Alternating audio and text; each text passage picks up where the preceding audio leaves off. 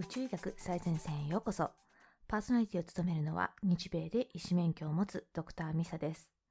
私の専門は内科、そして老年医学と緩和ケアですが、宇宙医学を勉強中なので、皆さんに私が読んだ様々な論文を簡単に解説していこうと思います。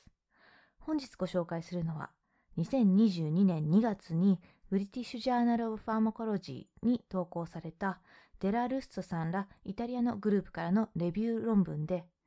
英語のタイトルは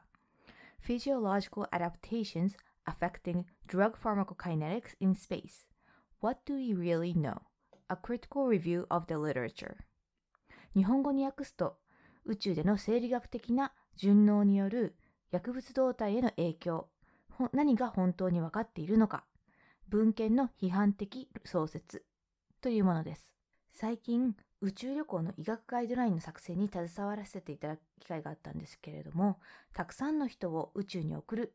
ということは今後現実になっていきますが私が個人的に一番気になったのがお薬って宇宙でちゃんと効果や安全性は検証されているんだろうかということでした。例えば喘息持ちの人が宇宙旅行をしている時普段使っている吸入器はちゃんと使えるのか少し呼吸が悪くなった時のお薬であるステロイド。これは地球にいる時と同じ 20mg や 40mg で十分なのか、などなど、喘息という比較的コモンな疾患を一つとっても考えることは山ほどあります。薬が体にどのように吸収されて、体中にどのように広がって、代謝されて排出されるのかというプロセスのことを薬物動態、英語ではファーマコカイネティクスと言います。宇宙での薬物動態はどれくらい研究されており、どれくらい分かっているのかということを網絡的にまとめたのがこの論文になります。お薬と一言で言っても、すぐに思いつく錠剤やカプセルなどの内服薬だけではなく、静脈内注射、筋肉注射、クリームや軟膏などの皮膚に塗るもの、湿布などの貼り薬、吸入器、舌の下に入れる舌下状、また歯茎と唇の間に入れるバッカル状、鼻にスプレーをする警備薬、目薬などなど本当に様々で、そのうち宇宙で実験など検証されているのはほんの一部の内服薬や静脈内注射、筋肉注射などです。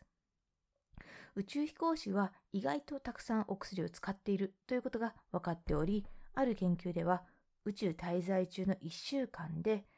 宇宙飛行士による薬の使用量というのは20から28回程度だったということが報告されています。もともと健康エリートで病気もない宇宙飛行士としては20から28を1週間でってかなり多いなと感じる方も多いと思います。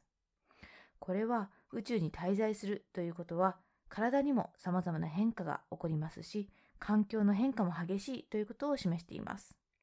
俗に言う宇宙酔いというので吐き気や嘔吐を抑える薬はマストですし、微小重力になれないうちはいろいろなところに頭や体をぶつけたりするので痛み止めも大切です。以前宇宙の睡眠は最高らしいという話をしたことがありますが、西内リズムも崩れますので、慣れるまでは睡眠薬の助けを借りることも多いようです。このように様々な薬が健康な宇宙飛行士でも大切になってくるわけですが、宇宙滞在による体の変化によって薬物動態も変わってしまうということが分かっています。ざっくり結論だけ言うと、おそらく薬は効き始めが遅く、薬の効果としても減弱して弱くなっていて、効果を得るために複数回投与する必要があるということが分かっています。まず宇宙空間での体の変化についておさらいしましょう。宇宙空間での体、様々な変化は微小重力、つまり重力がほとんどないということによって起こります。具体的には、体の中の水分が顔や上半身へシフトすること、筋肉や骨の萎縮が起こること、また腸内細菌など胃腸の変化などもあります。薬を内服するとなると胃腸の変化が特にキーとなるわけですけれども微小重力の影響で胃腸は全体的に動きがゆっくりになってしまうということが知られています。なので、胃から物が排出されるのがかなり遅延したり、便秘になるということがあります。胃に物が長時間あるということは、お薬の効き始めが遅くなるのはもちろん、胃にある酸、胃酸によって薬が変化してしまって薬の効き目自体が悪くなってしまう原因にもなっているということが推測されています。では内服口から飲むのではなくて静脈や筋肉へ注射すればいいのかということもありますが残念ながらそこまで簡単ではありません。まあそもそも薬ではなくを飲むのではなくて毎回注射っていうのは痛いですし侵襲的であるということはさておいて薬の代謝自体が宇宙では変化しているということが言われています。具体的には肝臓で作り出されるシトクロム P450 というものがポイントです。このシトクロム P450 というのは肝臓で作られている酵素、エンザイムのグループで主に薬の代謝を担っています。今までネズミの研究では宇宙に滞在中これらの酵素の一部がの活性化がかなり下がってしまうということが報告されていました。なので胃酸で薬がやられてしまう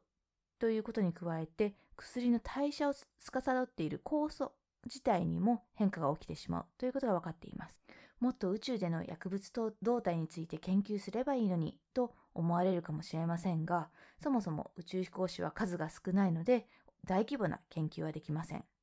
今までの研究からはざっくりと宇宙では薬がなかなか効きが遅いし効きづらいようだということは分かっていますが、これもかなり人によってデータがばらついていますし、同じ人でも宇宙滞在中のどのタイミングかによって結果が異なるという非常に複雑な結果になっています。